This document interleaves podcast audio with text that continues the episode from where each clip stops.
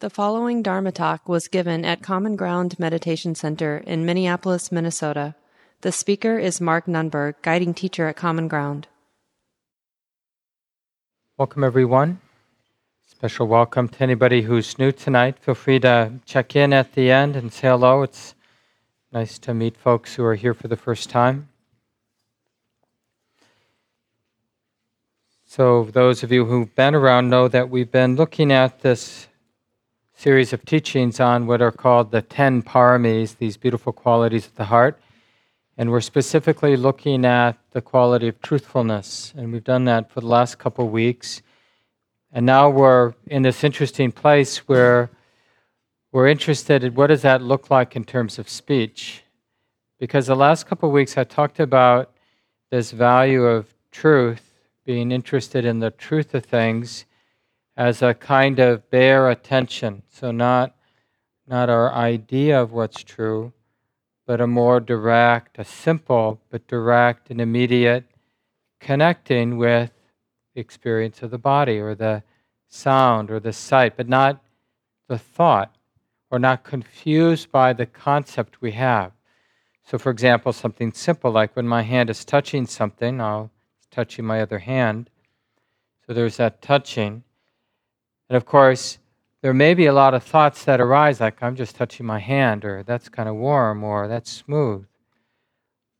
But those thoughts don't have to be a problem. What's that experience when the contact, the connection, isn't disturbed or confused by the thoughts? So what's the experience of warmth without the concept warmth? Or the experience of pressure, contact, without that thought. But then, that's our training. So when we're sitting, we might do that training like with the breath. Breathing in, aware of the breath in and of itself. Not being aware of the thought that I'm breathing in, but aware of breathing in as a, in terms of the physicality of that experience. It might be just the experience of the belly expanding out with the in-breath or falling in with the out-breath. But then, of course, we have to live in this relational world where we're interacting with each other all the time, where we are using language, right? Our whole world of relationship, not just particular interactions we have with other people, but just our relationship with our family, with our communities that we're a part of. It all involves thought or concept. So how do we take this developing value of being connected with the way it is, to the truth of things, then how does that express itself in terms of our speech, even in terms of our thought and speech? What does that look like? And one way to just to begin that, because the first response might be, it's way too complicated. It's not easy to be skillful in terms of our speech. So we might assume the best way is just not to talk. I'm just not going to say anything. But I think it's fair to say that we don't know, like there may have been in the course of history or just in the course of our own life, we might have caused more harm through our unwillingness to speak as we have through our willingness to speak. All the things we've said that maybe weren't quite right, right? Sometimes people, certainly some people in this room, your way of setting emotion suffering has been more about not saying what needs to be said. And maybe some of us have caused harm more often by saying something that didn't need to be said or needed to be said in another way. So we can't escape the responsibilities of being a relational being in relationship, right? By saying like some simple, I'm just not going to talk. It's like saying, the way to solve the problem of living is just not to be alive. That doesn't quite work, because we are alive. We are in relationship with each other in so many overlapping different kinds of ways. Sylvia Boorstein, this well-known teacher in this tradition. She's one of the founding teachers of Spirit Rock Meditation Center in Marin County, just north of San Francisco, one of the main centers, retreat centers in this tradition. And she's written a number of books. But she has a very simple teaching. I don't know if she came up with it first. It's probably something that's been around forever. But this basic teaching on right speech. And it's just a reflection that we can hold, starting now, the rest of today, all day tomorrow, for the rest of our lives. You know, as we engage our relational life, interacting with others, holding that reflective question, is what I'm about to say an improvement on silence? Or is remaining silent an improvement on just responding, you know, just like seeing what I'm going to say? So we don't always want to err on silence, but we want to be in the moment enough, respectful enough, especially in this world of speech. Another thing Sylvia says in one of her teachings that I remember is I think it was in one of her talks once, where she says to folks, you know, how many of you have had a physical injury, broken a leg or, you know, torn a muscle, and you're still feeling the repercussions of that injury or that disease, that medical crisis? And, you know, a lot of us would raise our hands that we have some ancient wound that we can still detect. But a lot of us have healed, like given really severe things. Some of you have had cancer and have been in remission for a long time. And then she asks, and how many of you have been hurt by words and are still feeling the pain of that hurt? You know, and everybody raises their hand. How many people have been hurt by words 5 years ago, you know, 10 years ago, 20 years ago, who are still feeling the hurt of those words? So the pain that we experience through words, the words we speak, the words other people speak, that goes deep. Some of us probably can bring to mind memories 50 years ago or more, right? And when we bring that memory to mind, there's still the trauma, still the cringe. Ugh, I said that, or that person did that to me, said that to me. So clearly, I think it's true to say that we have this, we should, and we can, if we reflect enough, have this deep respect for how easy it is to cause harm with our words, right? So we're willing, if we think about that, if we reflect on that, we're willing to be sensitive. It's a very interesting thing about life. I think this is one of the basic principles to living, to being a happy human being. And it's, I think, counterintuitive. And for me, it's been a real cutting edge in my practice recently. Because as an ordinary human being, you know, we tend to think that happiness is a function of comfort. And I think this is really refers to our beastly nature. Like in this way, we're not that different than squirrels and other mammals, maybe other animals besides mammals, where we somehow conclude that it's all about being comfortable, having enough food, having a mate, or being in community, or being warm, or... And so we're just striving to be comfortable. And that's sort of our tactic or our approach to being a happy human being. But the more we understand this relational world, you know, that we're relating to each other, and in that relational world, we realize that we're undeniably responsible for how we're all doing. It's like we can't. You know, when we have the idea of comfort, having enough nuts, having a nice nest, you know, having my tribe, my group of people that I feel safe with. That whole idea of comfort is like, well, I'm not responsible for your comfort. You're responsible for your comfort. I'm just responsible for my comfort. And so that whole idea involves some sense of separation, like a bubble, like my little bubble of comfort somehow excludes, doesn't depend on your degree of comfort. But the more we sense this relational world, you know, the more we open to that. Like, as I understand, and the interesting thing is, the bridge into that relationship, that relational world, is not denying the sort of beastly nature of wanting to be comfortable, but recognizing it in everybody, right? Not just the other people in the room, but the squirrels and the birds and all beings.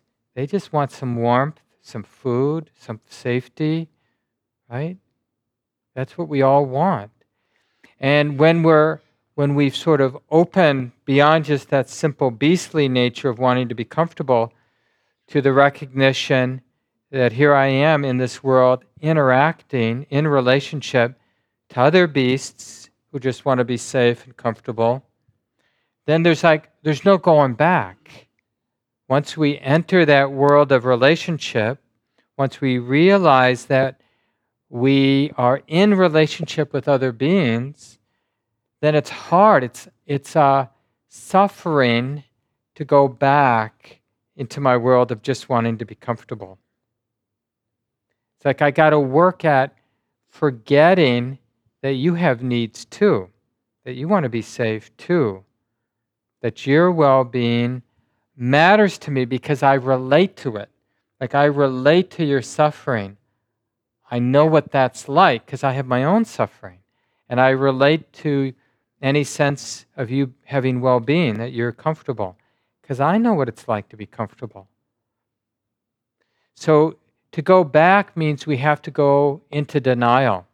Like we have to be disconnected from what we were just connected to. So this is an interesting thing. One of the ways I talk to myself about this in terms of my practice is I can be happy, I can be comfortable, I should say, I can be comfortable or I can be free. So what do I want to do? Do I want to be comfortable? And when I'm comfortable, I'm not free because I have to be in denial that there are other beings that want to be comfortable, that want to be safe. And a lot of those beings are being oppressed. In fact, the more I pay attention, the more sensitive I become, I realize how much my comfort is at the expense of other people's comfort. You know, that's part of being in this relational world. The nuts in my nest are not the nuts in your nest. You know, whatever privilege I have or whatever wealth I have, safety I have, often comes at the expense of others or comes from the structures of our society that are the way that they are. They're not fair when we look at them carefully. And so this is a very interesting place in life where we have to choose, not just once, but over and over again. Do I want to seek comfort, or am I willing to go into the uneasy place of discomfort and realize the freedom? Because when we go into the place of discomfort where we realize we're sharing this moment, this place called Earth or whatever, we're sharing our lives with a lot of other beings we have a lot in common with. We want to be safe, we want to be warm, we want to be fed, we want to belong, you know, some of these primal things.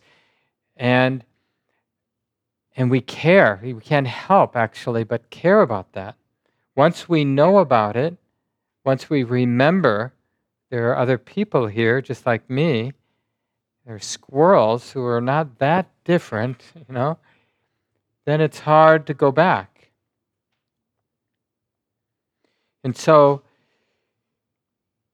this is one of the things that comes to mind when we realize the potency of speech. It's like everything we say and everything we don't say is making this the way that it is for all of us. You know, it's not just what we say, it's also what we do. And not even just what we do and what we say, but even what we think makes this the way that it is for all of us. It would be, you know, it's a little embarrassing, actually, a little humiliating to realize that what this all is for us, being here together, is in part what we've been doing with our mind in secret, you know, the kinds of thoughts, the fantasies, the obsessions, the lustful notions that have entered our mind. You know, this is all here because who we are, our affect, the energy we bring to our interactions, like even the interaction of us being in the room together, is just the cumulative experience of all of, this is what we mean by karma. There's a teaching, you know, that about karma, about intention, intentional action, that's repeated quite often in the tradition taught by the Buddha. He said that we should reflect on, I am the owner of my karma, my intentional actions, heir to my intentional actions, born out of, like this moment, as I'm experiencing it, is literally born out of the previous intentional actions. Related to my karma, I abide supported by my karma, my intentional actions, whatever karma, whatever intentions I act out, for good or for ill, of that I will be the heir. Thus we should frequently recollect. Right? So to, you know, more specifically reflect on this in terms of our speech. Everything we think and speak, what we don't think and speak, whatever of that is done with intention, right? Intention, that volition, doesn't matter if nobody knows what we're thinking, it's making an imprint in our heart, our mind, right? So it doesn't matter if we get away scotch-free, nobody notices we said that or had that thought or did that thing, because the mind, this mind stream, whatever you call this thing here, right now, this mind that I'm speaking out of or that's here and now, this is the mind that had that thought yesterday or obsessed or said that thing or, right? So whatever it is that is experiencing this moment that is expressing itself in this moment, it is the cumulative result of all of that came before. The Buddha says something like, if you want to know the past, which is completely gone, right? The past exists nowhere. There's nowhere back behind us that is the past, right? It's completely gone. Except that this moment is the natural, lawful fruit of what came from before. Like, where else would the present moment come from if not the cumulative result of what was before? So if we want to know the past, the Buddha says something like, open, be awake to, be aware of the present moment. You want to know the future? He says, notice how the mind is relating to the present moment, because this is karma. We create karma by intentionally relating or responding or reacting to the present moment in the way that we're doing that right now.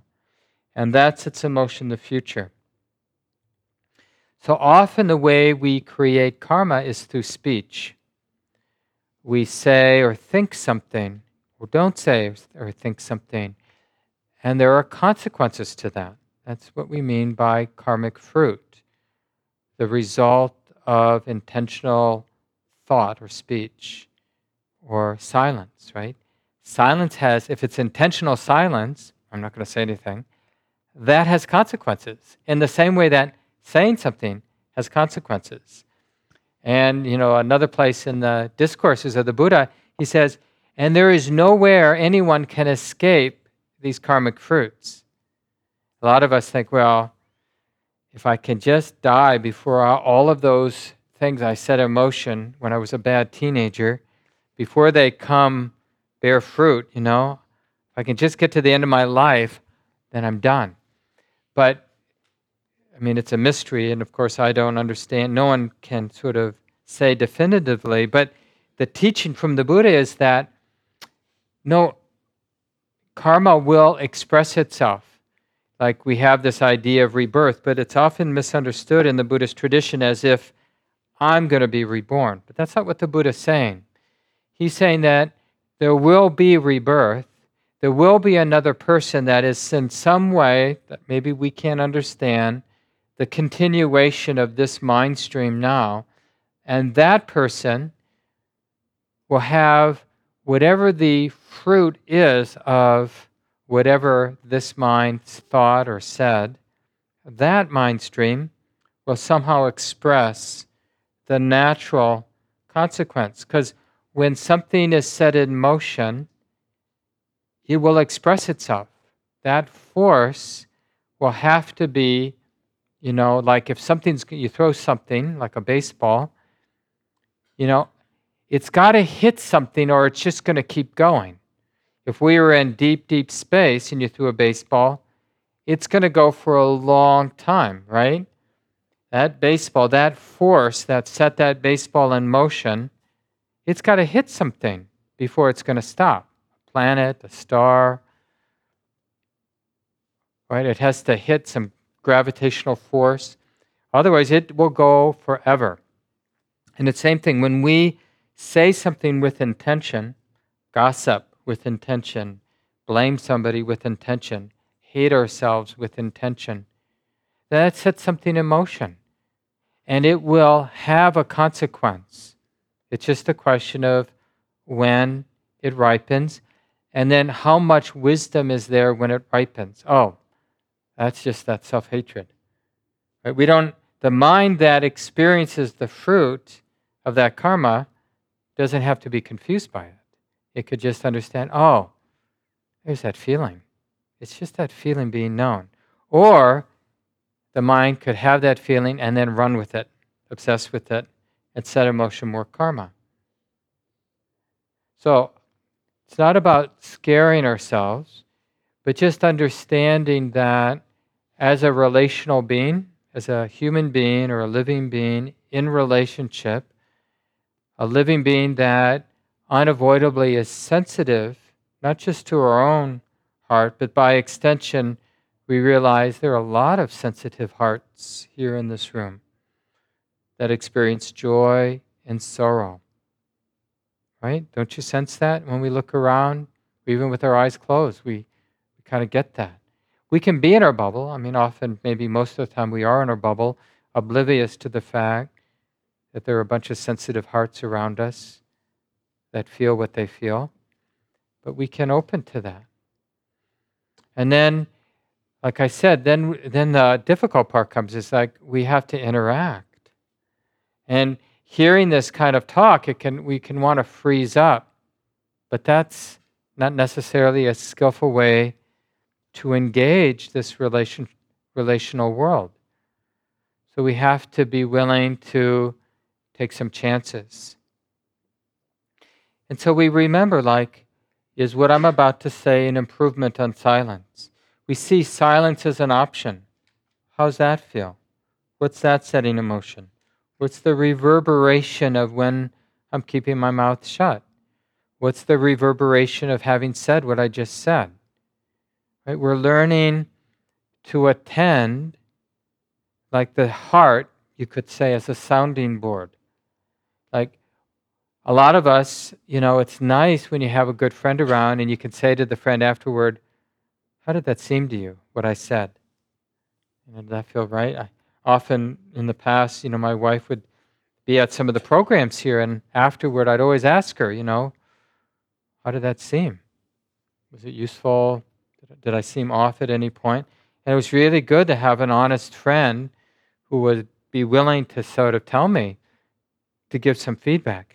But we have to learn how to have our own feedback built in by just noticing, what's the reverberation in our heart, having just had the day that we had or the interaction that we had.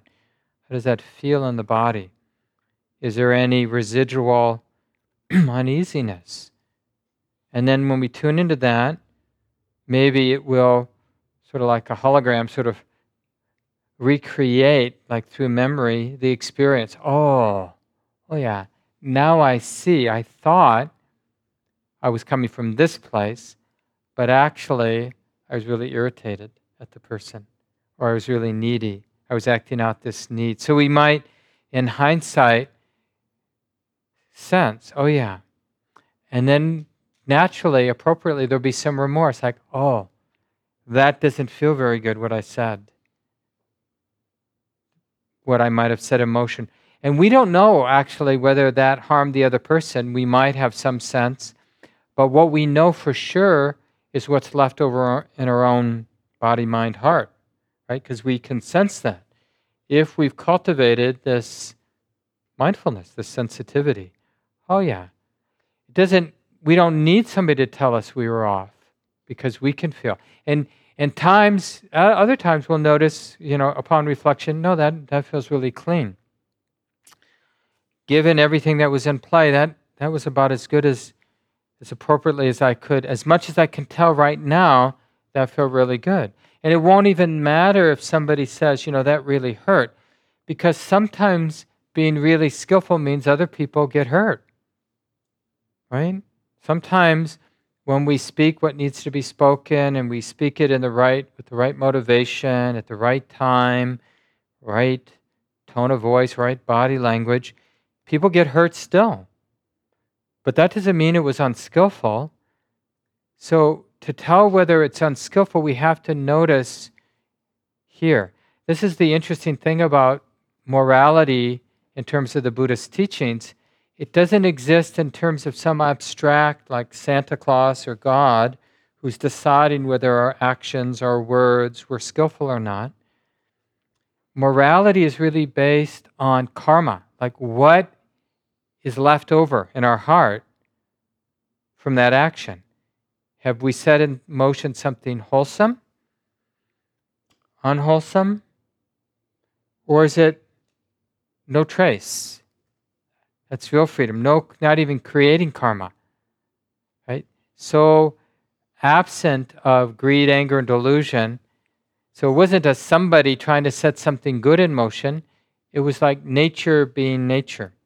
That's sort of the deeper expression of freedom.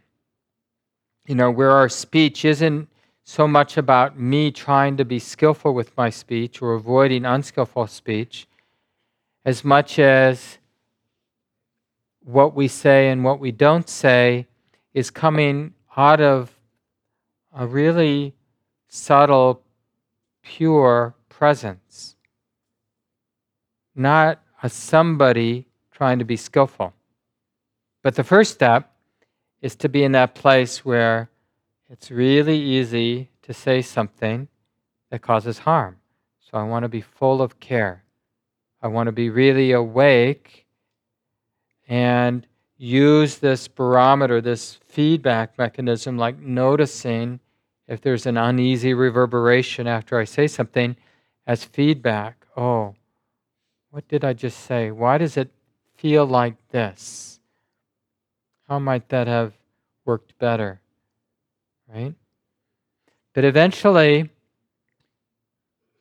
we're just trusting not so much the tension of trying to do it right, but just the absence of greed, anger, and delusion.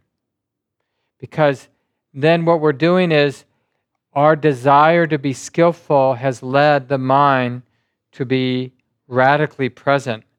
And we found that trying to be skillful gets in the way of being radically present.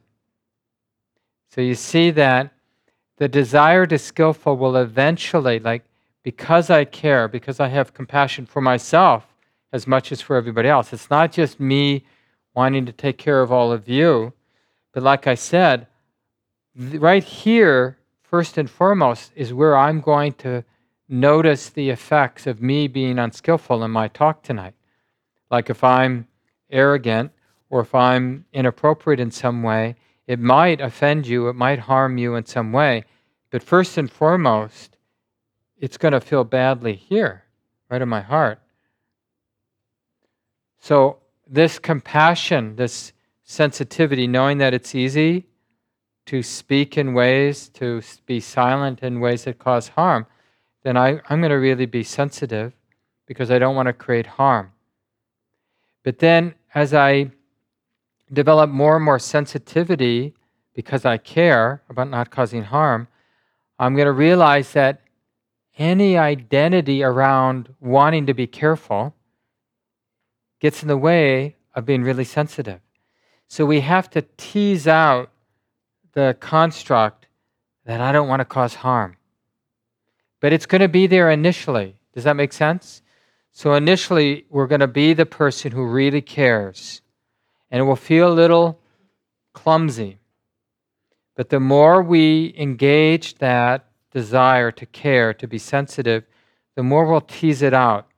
And what will replace it is just a more simple and pure, maybe even radical presence. Because that's what allows us to really show up.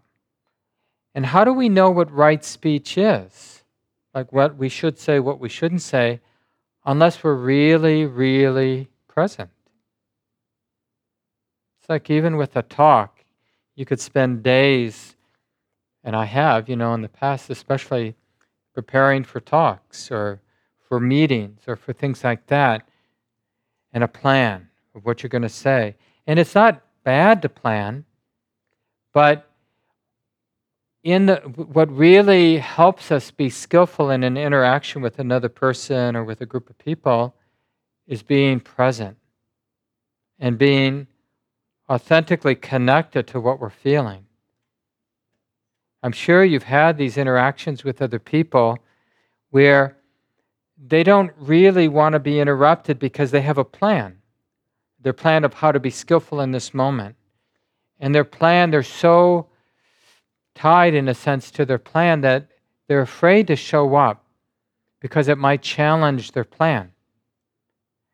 And so this is what I meant about a while back when I said that we're learning how to be uncomfortable and free, right? So the uncomfortable part is like knowing that we don't know. So instead of coming in with a plan, like a lot of you are going to go home in a little bit, and you live with other people, or even if you just live with a dog or a cat, you're going to have a relationship. You're going to have interactions, right? And you could be like, okay, Mark said this, I'm going to be really careful and make sure I have a skillful interaction. And you'll see that doesn't work very well. Or you could say, I want to be, you could connect with this deep, resonant desire, like, I know what suffering is, and the last thing I want to do is set in motion more suffering for myself or anybody. And I'm going to experiment, not trying to be skillful, but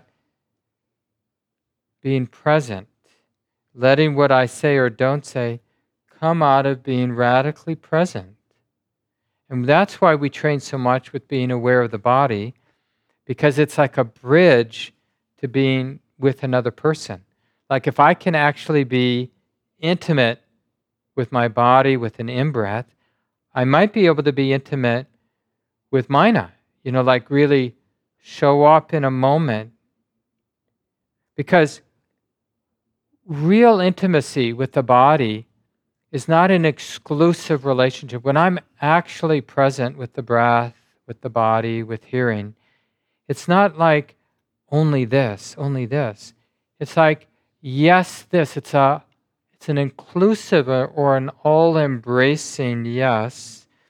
We might start with the body or the sensation, like what's predominant or what's concrete or available as an object, a present moment of object, present moment experience. We might start with the fact that, you know, the sits bones are connecting to the bench, pressure, contacts like this. But as I open, see, I could train my mind that as I'm going to concentrate on that experience of my sits bones, that, you know, the simple experience of contact. And in really concentrating on that, I'm going to exclude seeing, exclude thought, exclude everything but that experience. That's what you call a focused attention.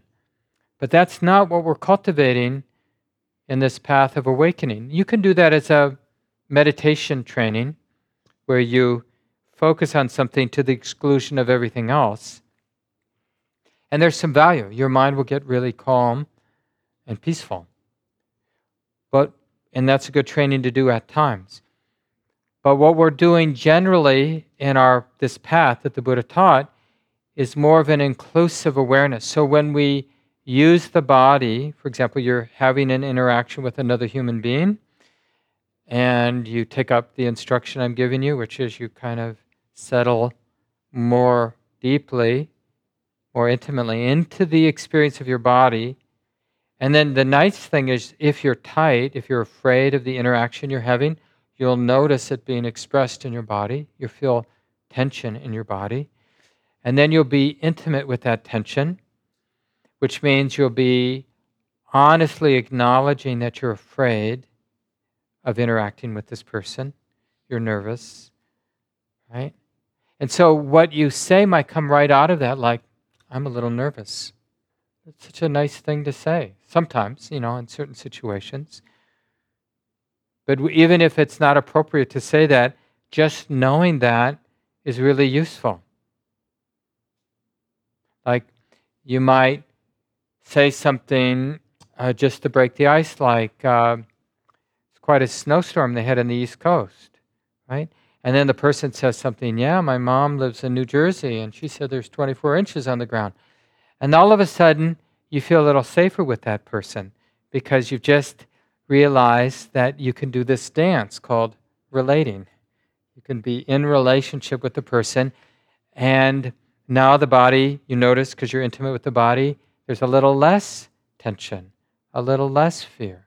So you try something, you know, a little bit more scary, like, you know, what do you care about in life? Or, you know, whatever is next. You know, hey, I need to talk to you about something, you know.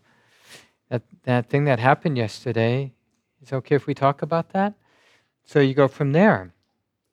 And then I'll just leave with this point. So two things just to go into your investigation, right? All week long, because we'll talk about right speech, wholesome speech now for a couple weeks.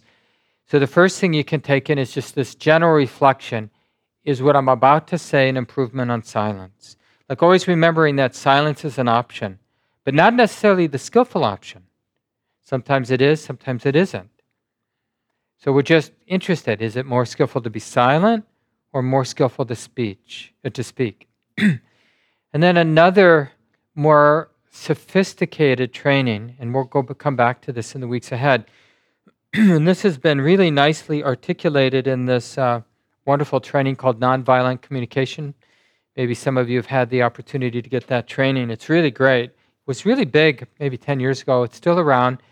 NVC, it's sometimes called, Nonviolent Communication, started by Marshall Rosenberg, I think. And but the point I'm making now is so basic. It's not just specific to that training on conflict resolution.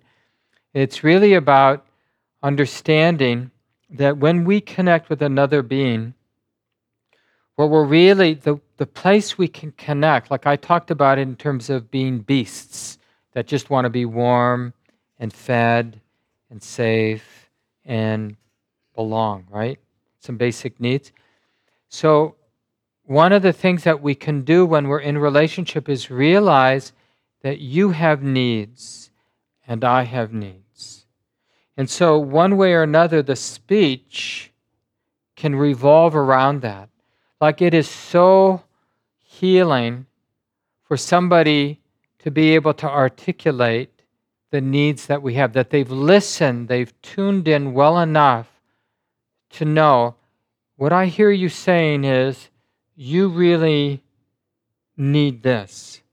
I tell you, in my relationship with my wife, we've been together now since 91, and living together since 1991, and one of the most liberating things is when we feel safe enough to say our needs out loud, unashamed, because we have needs.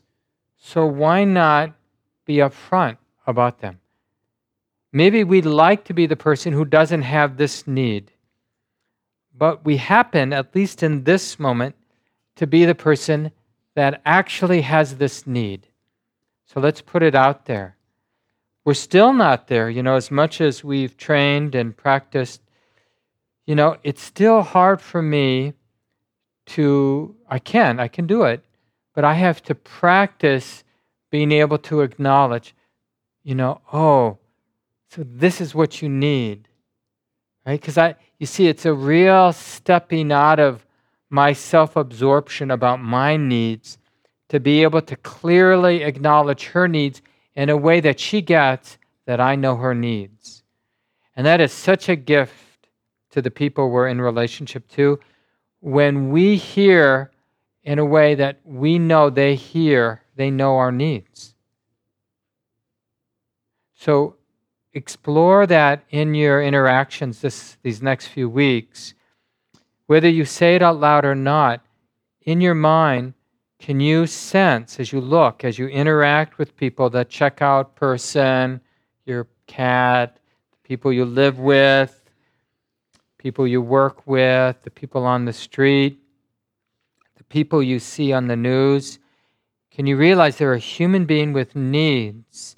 In one way or another, clearly or not clearly, they are articulating their needs. Can we hear them? Now, some people, it's complicated. It's not easy to really get what their needs are. So we might need to ask clarifying questions. Are you saying, did I hear you say, are you asking for this? Is this what you need? What do you need? What will make you feel safe? What are you asking for here? I'm not sure I understand what you need. What's a good resolution? What kind of resolution are you looking for here? So what I hear you saying is, right? And then on the other hand, to be able to articulate our needs. I'm recognizing that I have some real needs here. Can I do my best to share them with you? Do you have some time to hear them? And I have this need to share my needs with you, And not only that, I have this need to know that you've heard it. So could you repeat back even what I just said so that I really sense in a deeper way that you get that I have these needs? And it's amazing. But it's not easy. You can imagine how hard this is to do this. So I have a need to hear what you're thinking. It'd be nice. Any questions? And in this realm especially, we have learned a lot in our lives around speech. Because we have, like I mentioned earlier, we have set in motion a lot of suffering, and we've avoided a lot of suffering in our speech, right? We've been skillful in moments. And be nice for people to share with each other. And of course, ask any questions. Remember to point the mic right at your mouth. So who'd like to begin? What comments or questions you have? Yeah, want to pass it back to Matt? I found this to be a very captivating talk because I'm applying it directly to something that's happened to me very recently. I have some issues with a good friend of mine, and I called her on it, but I did it in a very angry, confrontational, vindictive way. And I feel the residual effect, the residual bad karma of what has happened, but I still feel like these issues need to be addressed and resolved. So I have a need to express hurt and anger, but I realize she also has a need to be respected and loved and not hurt by me. So I kind of find myself in this double bind. How do I stay present and get my needs met and meet her needs at the same time, and have us understand each other? Yeah, but we should always stay open to the fact that we did as best as we could have in that moment. And that's what I meant too about the messiness, the uncomfortableness, because it's not going to be perfect when as soon as we consciously, like we're consciously entering a relational world. So that means we're stepping out of our bubble of just wanting, where we're using our relationships to support some idea of comfort. But now we're stepping out of that world of just trying to be comfortable, and we're waking up that there are other beings that want to be comfortable too, that have needs too, right? And that's a messy and imperfect place. And we're going to make mistakes, and that's okay, because there's absolutely no learning without making mistakes. And so it's almost like we're honing in. So as you take care of your needs, your need to express yourself, your need to express your needs to her, you're also sensitive to her need for safety or to be loved or to be respected. And you see, it's like honing in. If we're sensitive to all of that, our needs, her needs, and we stay in relationship, we will hone in. We'll know if we're moving in the wrong direction, because things are going to get more intensely painful. And we'll know when we're going in the right direction, because things are going to become more and more easy, more free in the relationship. But we only know that if we stay in relationship, right? So this is the thing. This is why freedom depends on this uncomfortableness, right? Did I read that quote from Helen Keller yet? Security is mostly a superstition. It does not exist in nature. Life is either a daring adventure or nothing. I think most of you might remember Helen Keller, maybe born almost 100 years ago, something like that.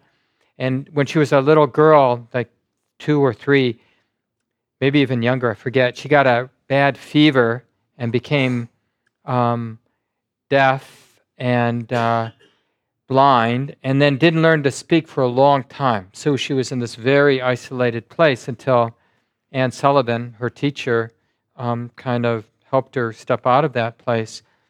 So it's kind of powerful to hear those words from somebody who had a challenging life.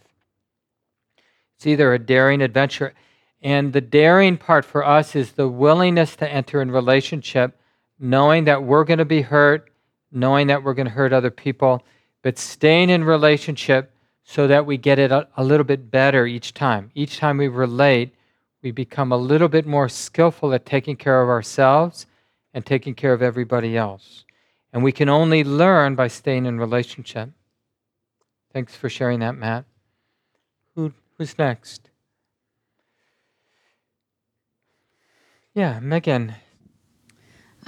I was thinking about something when you were talking about needs, and how I've noticed a change in myself in terms of understanding other people's needs and asking about them, because we at work, having to ask about a whole number of different things that are going on with people.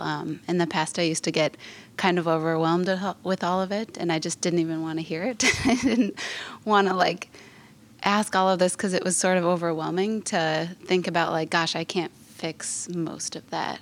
But I think over time I've just learned that, that's fine. It doesn't matter. It's just asking and acknowledging and doing what you can. And so I think that can be a barrier sometimes to, like, eliciting other people's needs, is feeling like you can't do anything about them. But I guess I've learned that that is okay too, to not be able to do anything. Yeah, that's a powerful teaching. And Megan's a doctor, and therapists, people like me who meet, do spiritual counseling. Every one of us probably has a relative that's in that situation where if you say, how are you doing? You're going to, you open yourself up to this person's suffering being expressed, whether it takes a long time or just in a short burst. And this is the thing. This is, again, why the path of freedom is a path of discomfort. Like, are we willing to feel the discomfort of this person opening their heart and expressing all that's unfinished, all that's unresolved in their life, without compulsively feeling responsible for putting it all back together and making it all right? But maybe what we can do for those few moments that we're with them is we can model being present, being receptive, being unafraid. Now, in our case, we're just unafraid to hear it, right? Because that's what they have to do. They have to hear their suffering and be unafraid. It's like this, I don't know how appropriate this example is, but I just recently, in early January, read Ta-Nehisi Coates' new book. I'm spacing out the title. Anybody remember it? He's the world. Say it again. Between the World and Me. Thank you. And it's really beautiful and really difficult book for, in my case, a privileged white male to read. But he's an African American man, and the book is written from the point of view of writing a letter to his young teen son, maybe 13, 14-year-old son, about what it is to be a black man in America, what that means, and the injustice and the systemic injustice that exists. And so hearing that, the pain, and opening to the injustice and the suffering, and not choosing to disconnect or come up with some pat answer or blame, like somebody who I think is, the Southern people or the conservative people or the this people or the... But just to take that as a window into what my heart has been mostly working on being oblivious to is real practice, and to see it as a kind of liberation. But it's a very uncomfortable liberation. But it's so much more free than having to remain in denial or unaware. And so we have to cultivate a different flavor of what freedom is, or a different scent of what liberation is. Liberation is not about having a comfortable existence. It seems that way. And it doesn't mean you have to immediately get rid of your soft bed or your, retirement fund or whatever. It just means to start exploring the places where discomfort is showing its face in your life. Whatever that might be, like in your marriage, being a little bit more honest about what's not working. Like, that might actually bring you really close together. Or even in your relationship to your dog. Like, maybe you liked your dog when it was a puppy, but not so much when it's an old dog, And just kind of really being honest with that. Having a good conversation. We have to leave it here, but we'll come back for at least 2 more weeks, and maybe even longer, with right speech, because it's so rich. But let's just take a few seconds and let go of the words. Just enough time to take maybe 2 breaths together.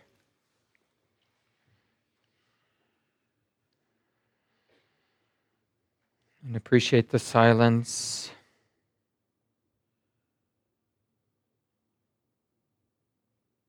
It's okay to let go of the words.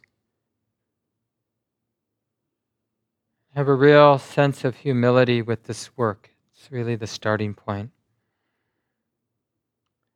So wishing us all luck in this study of speech. This talk, like all programs at Common Ground, is offered freely in the spirit of generosity. To learn more about Common Ground and its programs, or if you would like to donate, please visit our website, www.commongroundmeditation.org.